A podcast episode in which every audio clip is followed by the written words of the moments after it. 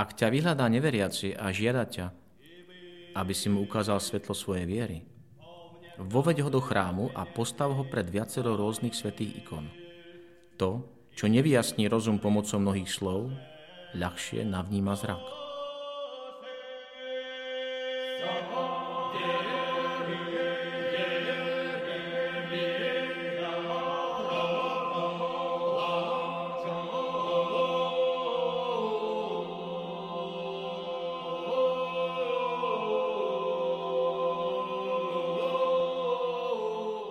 Vítajte pri počúvaní ikonického podcastu. Moje meno je Jozef Matula a v nasledujúcich minútach budem vašim sprievodcom v duchovnom svete ikon. Naša dnešná ikona nesie názov Ikona zotovená k úcte svetých, prostredníctvom ktorých oslavujeme nespočetné milosti uzdravenia. Skladá sa zo štyroch radov rozličných svetcov, svetých mníchov, patriarchov alebo blahoslavených lekárov, uprostred ktorých sa nachádza Matka Božia. Ikona bola v Rusku obľúbená najmä v 18. a 19. storočí. Veriaci sa k nej utiekali v prozbách o uzdravenie z rozličných chorôb, či už ľudí alebo zvierat. Aj my dnes, v čase neutichajúcej hrozby pandémie, upriamujeme zrak na túto ikonu. Nech sa náš nasledujúci výklad stane spoločnou modlitbou za skorý koniec pandemickej situácie. Pre hodnotnejší zážitok otvorte si obrazov ikony a dovolte jej, aby sa pozerala na vás.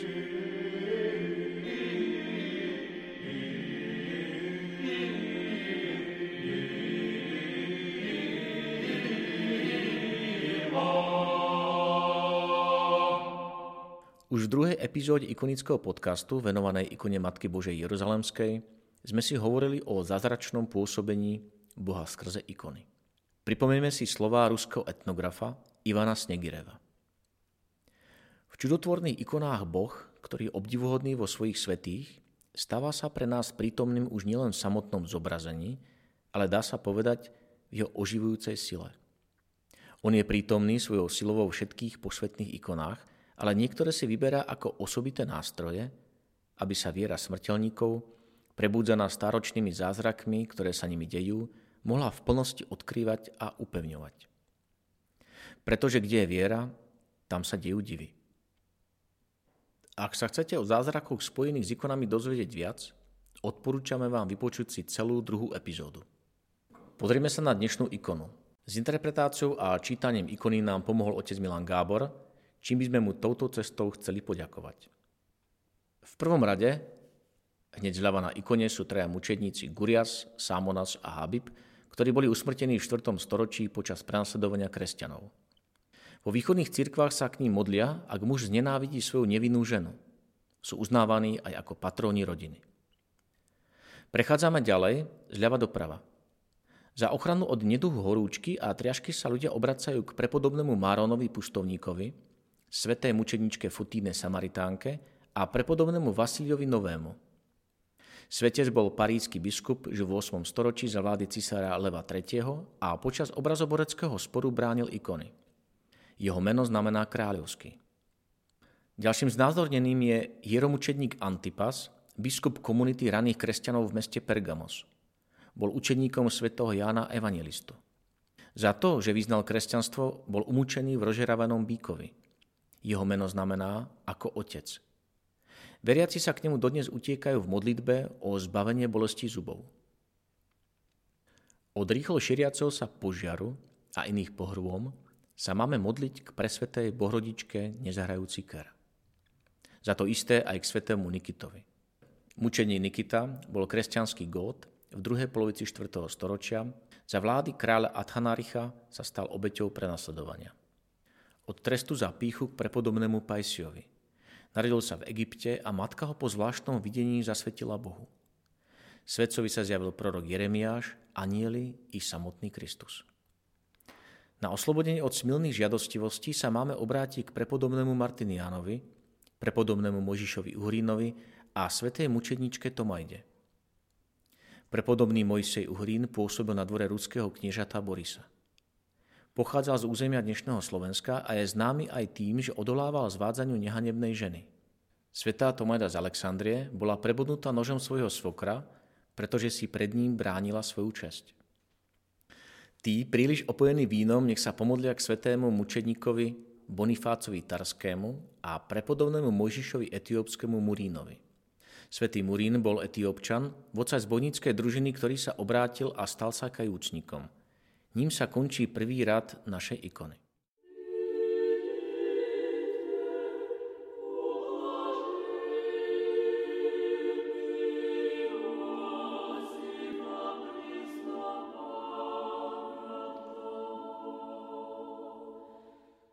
V druhom rade začíname ikonou nezištníkov Kozmu a Damiana. Divotvorcovia z Blízkoho východu, študovaní lekári, pomáhali bez nároku na odmenu. Spolu s ďalšími kresťanmi boli prenasledovaní za vlády cisára Diokleciána. Tradícia hovorí, že sa k ním v modlitbách obraciame za uzdravenie tela a duše. Aby sme neboli unesení, máme sa modliť k veľkomučedníkovi Nikitovi – aby sa naša loď nepotopila, svoje modlitby smerujeme k svetému otcovi Mikulášovi divotvorcovi. Pri bolestiach hlavy sa obrátime k svetému Jánovi predchodcovi. Bol to posledný prorok starého zákona, ktorý ohlasoval príchod Krista. Ako dobre vieme, král Herodes ho dal popraviť sťatím. Od slepoty nás ochráni modlitba pred kazanskou ikonou presvetej Bohorodičky. Ikona patrí k najúctivanejším v Rusku – k jej opätovnému nájdeniu došlo po veľkom požiari kazane. Bohorodička sa zjavila dievčine Matróne a požiadala ju, aby z popola zachránila jej presvetý obraz. Aby nás nepostihli očné choroby, modlíme sa k svetému mučeníkovi Menásovi, egyptskému, svetému archidiakonovi Vavrincovi a k svetému Longínovi Stotníkovi. Kedysi od pádu z konia, v modernej dobe od autonehody by nás mala ochrániť úprimná modlitba k svetému mučeníkovi Flórovi a Lavrovi. Bratia sú patrónmi koní, podľa gréckého životopisu svetých boli umúčení za svoju kresťanskú vieru v Ilírii v 2. storočí. Tým sme dokončili druhý rad svetých patrónov. Tretí rad svetých patrónov pokračuje zľava doprava. Zlých duchov nás baví modlitba k svetému Nifontovi a k svetému Marúfiovi. Svetý Nifont z Paflagónie žil v pustatine, dodržiaval prísnu askezu a bojoval s pokušeniami. Svetý Marúf, nazývaný aj Marut, bol episkopom mesta Targita v Mezopotámii. Aby nás Boh ušetril náhlej, nepredvídateľnej smrti, pomodlíme sa k svetému hieromučeníkovi Sadokovi, svetej Barbore a k svetému hieromučeníkovi Charalampiovi a k svetému Onufriovi. Svetý Charalampí bol kňazom v starom gréckom meste Magnézia, nedaleko Smyrny. Počas svojho života vykonal množstvo zázrakov a mnohí sa na jeho príhovor vyliečili z chorôb. Doteraz sa k nemu najmä východní kresťania utiekajú o ochranu počas pandémií. Svetý Onufri Veľký, podvížnik, žil 60 rokov v púšti a zvádzal boje s démonmi. Modlitba pre Teodorovskou ikonou presvetej Bohorodičky ochráni rodičky od ťažkého pôrodu. S tým istým úmyslom sa môžu obrátiť aj k svetej veľkomučedníčke Kataríne, patronke filozofov. Céra kráľa Konsta samotnému vladarovi vytkla, že vedie pohanský život. Po mnohých mučeniach bola sťatá mečom. Ak sa chceme naučiť písať, nasmerujme svoje modlitby k svetému Jánovi teológovi. Evangelista Ján, najmlší Kristov učeník, jediný z apoštolov sprevádzal Ježiša až na Golgotu. Od uhryznutia hadom či iným zverom nás ochráni modlitba k svetému veľkomučeníkovi Artémiovi. Syn ruských sediackých rodičov žil v 16. storočí, už od detstva vynikal neobyčajnou zbožnosťou. Pri neplodnosti a bezdetnosti sa pomodlíme k prepodobnému Hypatiovi a prepodobnému Romanovi. Svetý Hypatios bol episkop v meste Gangra. Zúčastnil sa prvého všeobecného snemu, známym sa stal vďaka zbožnému životu a divotvorstvu. Svetý Roman divotvorca pochádzal z Antiochy a stal sa ochrancom neplodných žien – ním sa končí tretí rad patrónov.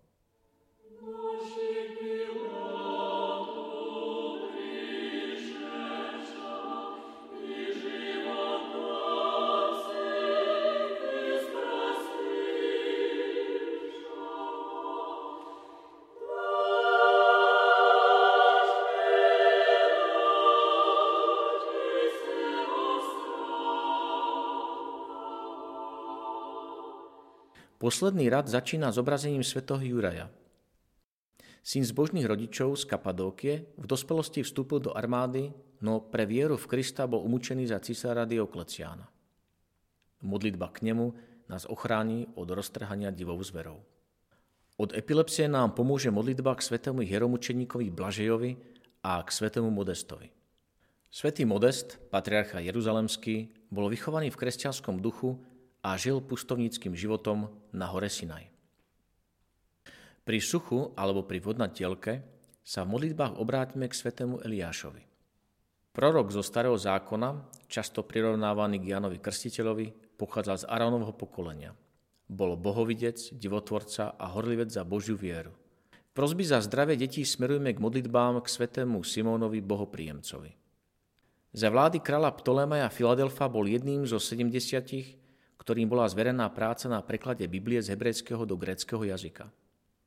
Tento spravodlivý starec sa stal patronom detí. S rovnakým účelom sa môžeme pomodliť aj pred tichvínskou ikonou pre svetej Bohorodičky. Ak sa chceme zbaviť osýpok, pomodlíme sa k svetému mučeníkovi Konónovi Izaurskému.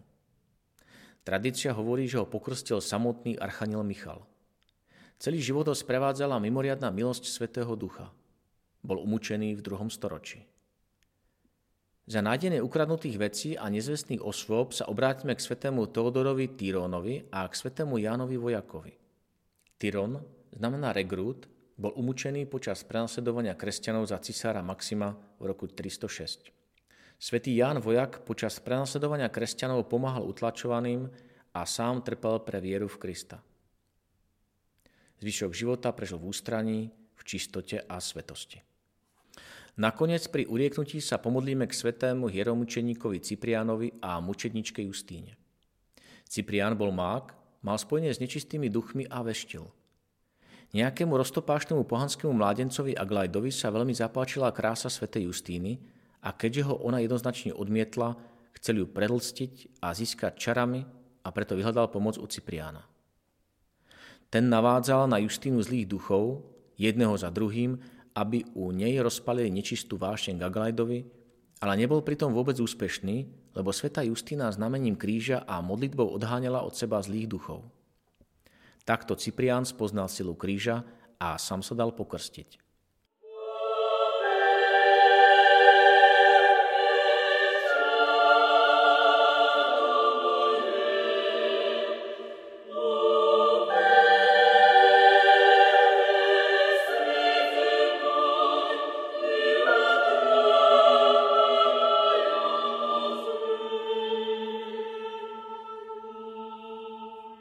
Prečo práve zobrazenia svetcov?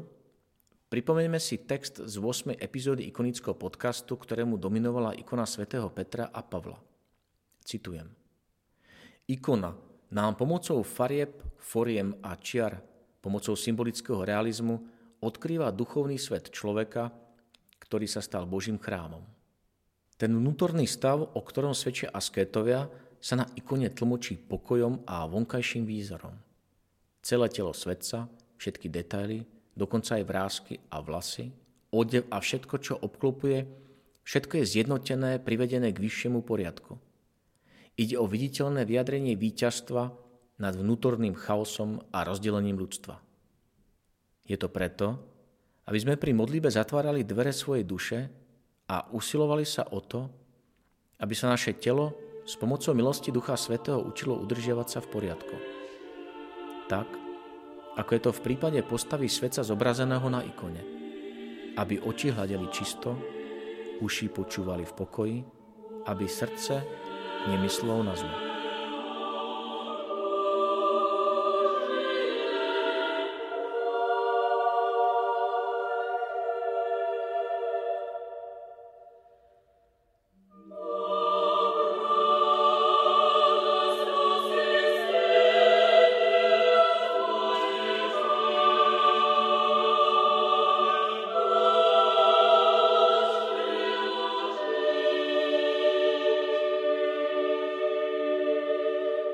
Ďakujem, že ste si vypočuli túto epizódu. Ikonický podcast vzniká v spolupráci so spoločnosťou HOUR a s galériou Ikony v Žiline, kde si môžete všetky ikony z nášho podcastu pozrieť osobne. Zvlášť chcem poďakovať manželom Urbaníkovcom a Matúšovi Ďuraňovi, ktorí obsahovo aj technicky pripravili túto epizódu. Do počutia o dva týždne.